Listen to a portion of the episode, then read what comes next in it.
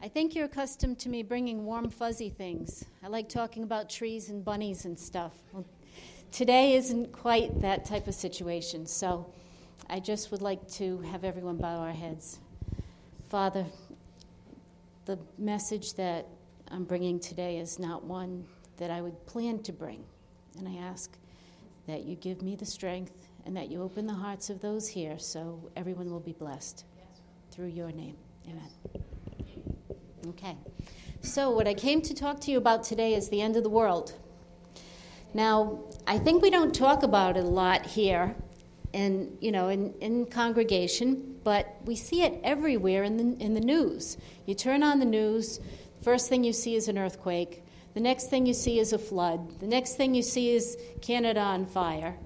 Then you see someone being stabbed a couple towns over, another accident, someone being shot, ISIS coming into the situation. We have, our world is going crazy, okay?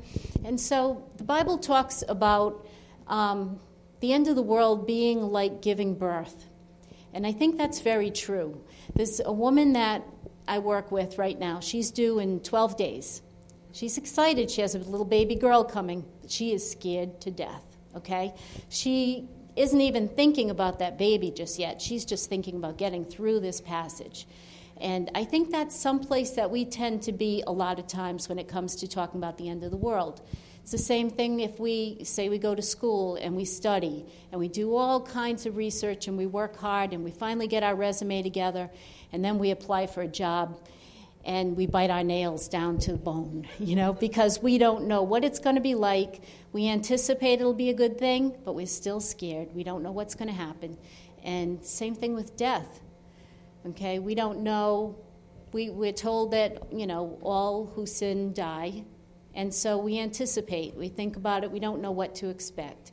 We're afraid that we're going to suffer. We don't want to have pain. We don't want to hurt, but we want to get to the other side. Every one of those things brings joy in the end. Yes. Okay? In the same way, the end of the world is for a reason. God's coming to cleanse the earth, He's coming to find out who is really His we can all say, Yeah, yeah, we trust in you, we love you, we praise you. But when you know what hits the fan, is, are we going to be standing? And that's what he's finding out. So, all these things, I was listening to the songs today in particular, and it was amazing me that we're praying, Bring your fire. Okay? He said he's sending fire and hail mixed with blood. Okay? Um, we say, Bring your fire. We say, Bring your wind, and there will be release of wind. There will be earthquakes. There's a lot of things that will be happening. But I'd like to get into some, you know, some of the verses that come in the Bible. And um, one of the things that I found very interesting is our time is considered very similar to the times of Noah and of Lot.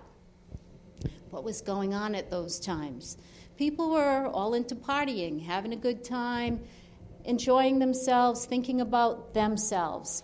Now, I, I, was thinking about narcissism and, and thinking of yourself. And the first thing that came into my mind was selfies. Okay? I mean, let's face it, when did that come out? Not long ago, and everybody, you see all, all things on the news, everybody's got a selfie stick, you know? So, all countries, people are about themselves, people are about having a good old time. Um, you said that knowledge will increase. I mean, there's things that are going on now, people running to and fro. We, we're going places we've never been before. We have trains that are traveling faster than anybody could imagine. Uh, people are driving down 295 at 100 instead of 80. Um, we're just running around. Knowledge has increased so much that just a few years ago you could work on your own vehicle, and now you can't because it has a brain. Everything comes in, in the form of a microchip. Okay, so many things are so intense that we just, it, it's beyond our understanding. Okay, but in the days of Lot, in the days of Noah, people were having a good time for themselves, and they weren't thinking about God. Everybody was too busy thinking about themselves. And it reminds me of a verse, let me see, in Timothy. This is 2 Timothy 3 through 5.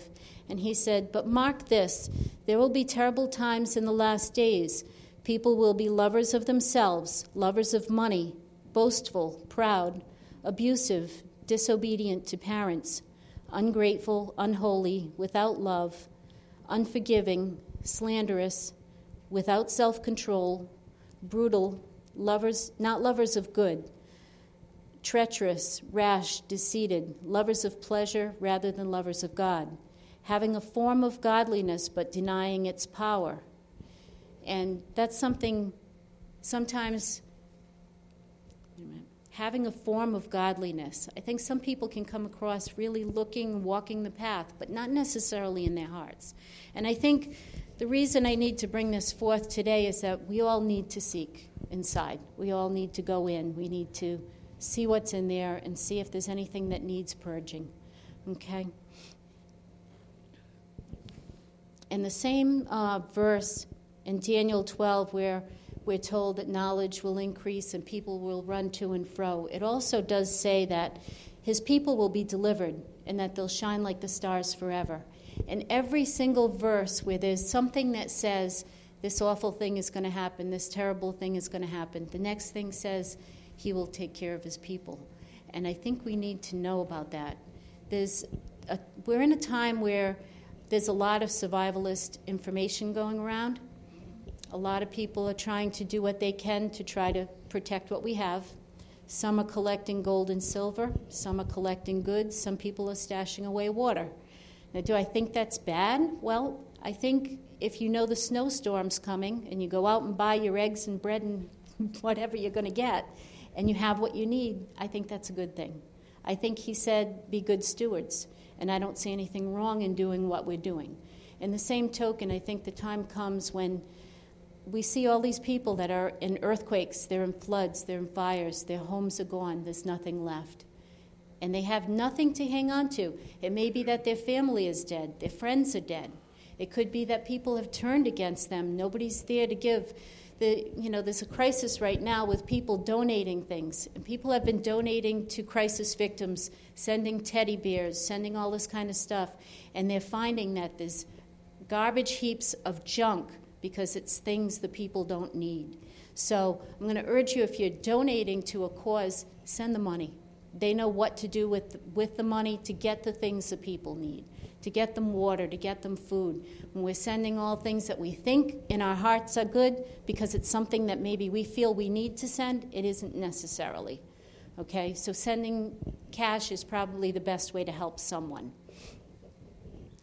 Um, let's see oh, this, there's a something that always touched my heart. We were in um, Revelation 3, John talks about us being lukewarm.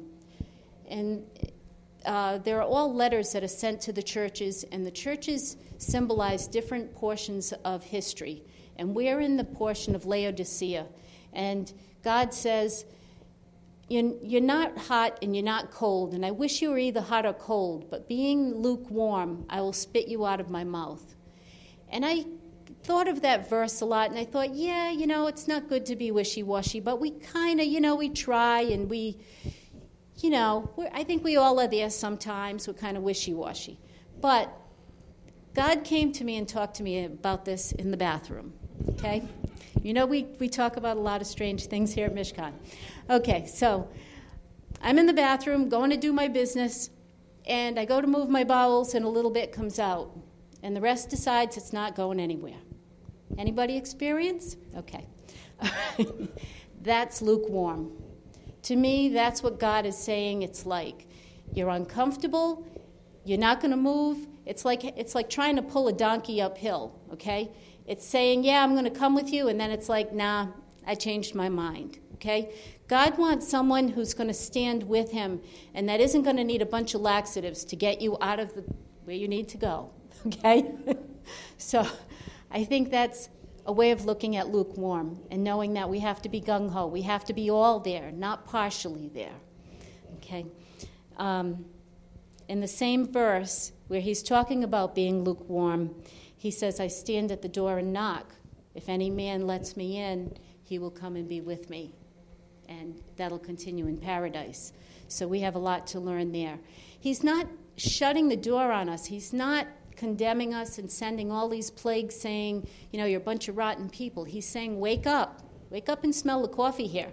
Let's see who's going to come with me. Who's going to be real and who's going to take a stand? And that's what he's trying to do. So when you start reading about the end of the world, you get reading Revelations 5, and it gets pretty scary. You're reading about the, um, the seals being opened, the trumpets being blown. It talks about all kinds of tribulations coming on the earth. It says that there'll be stars that will be falling from heaven. And now they're saying that there's a star that's headed toward earth. So it sounds very real, very real. I think we are right at the door, okay? Things will be happening very much like in Egypt. So we need to be ready. Now they say that some of the Egyptians said, "Why are you taking out in, taking us out into the desert?" Well, we can stay here. Yeah, we have to work hard, but we'll get some food. Why are you taking us there? We need to be willing to go that step and keep on going because he'll take care of us. So, he's waiting to cleanse he's cleansing the earth. He wants us to repent. He wants us to make teshuva, to change, to really aim our hearts with him to want to trust in Him, and to know that nobody, nothing is going to help us but our God. He's the only one that can save us. So, what I'd like to challenge each one of you right now is being in this time of the end, I'd like you to consider that we are the Mishkan David. David wrote the Psalms. I think for us to be ready to be there when the time comes, we need to claim those promises now. We need to hang on to them. We need to know them in our heart. We need to know them in our minds. And I'd like to challenge each of you to learn a psalm or two, or however many you can learn, because in that time when you're claiming that promise, it's going to make a difference in your life. And so I have a couple I'd like to read. One is Psalm 91, 3 and 4. For he will rescue you from the hunter's trap and from the deadly pestilence. He will cover you with his feathers, and under his wings you will find refuge. His faithfulness is body armor and shield. Now, my um, bat mitzvah name is Bat Magen, shield. He is my shield, and he is your shield. Okay, he's your body armor. He's your protection. Okay, there's another one that Psalm 91, verse 5. You will not fear the terror by night, nor the arrow that flies by day nor the plague that stalks in darkness, nor the scourge that lies waste at noon. A thousand will fall at your side, and ten thousand at your right hand, but it will not come near you. We need to claim these promises. There's another one that is very close to my heart, and I'd like to speak it in Hebrew because we all know the power of the Hebrew language. And it goes like this It's Esayanai Eleharim. Meain Yavo Ezri. Ezri Ma'im Adonai Ose Shemaim Va'aretz. Al Yiten Lamot Regleka. Al Yanum Shomgreka. Ine lo yanum velo ishan shomer Israel. Adonai shomreka, Adonai tzilka eliad yamineka. Yomam hashemesh lo yakika, viarea belayla. Adonai shmorka mikura, ishmor et nafshika.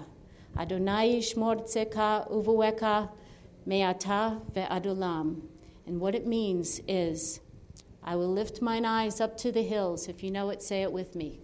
From whence comes my help? My help comes from the Lord who made heaven and earth. He will not allow your foot to be moved. He who keeps you will not slumber. Behold, he who keeps Israel will neither slumber nor sleep. The Lord is your shade at your right hand. The sun shall not strike you by day, nor the moon by night. The Lord shall preserve you from all evil. He shall preserve your soul.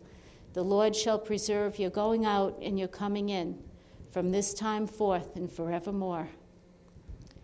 Father in heaven, we pray that you will protect us, that you will guide us as we trust in you. Amen.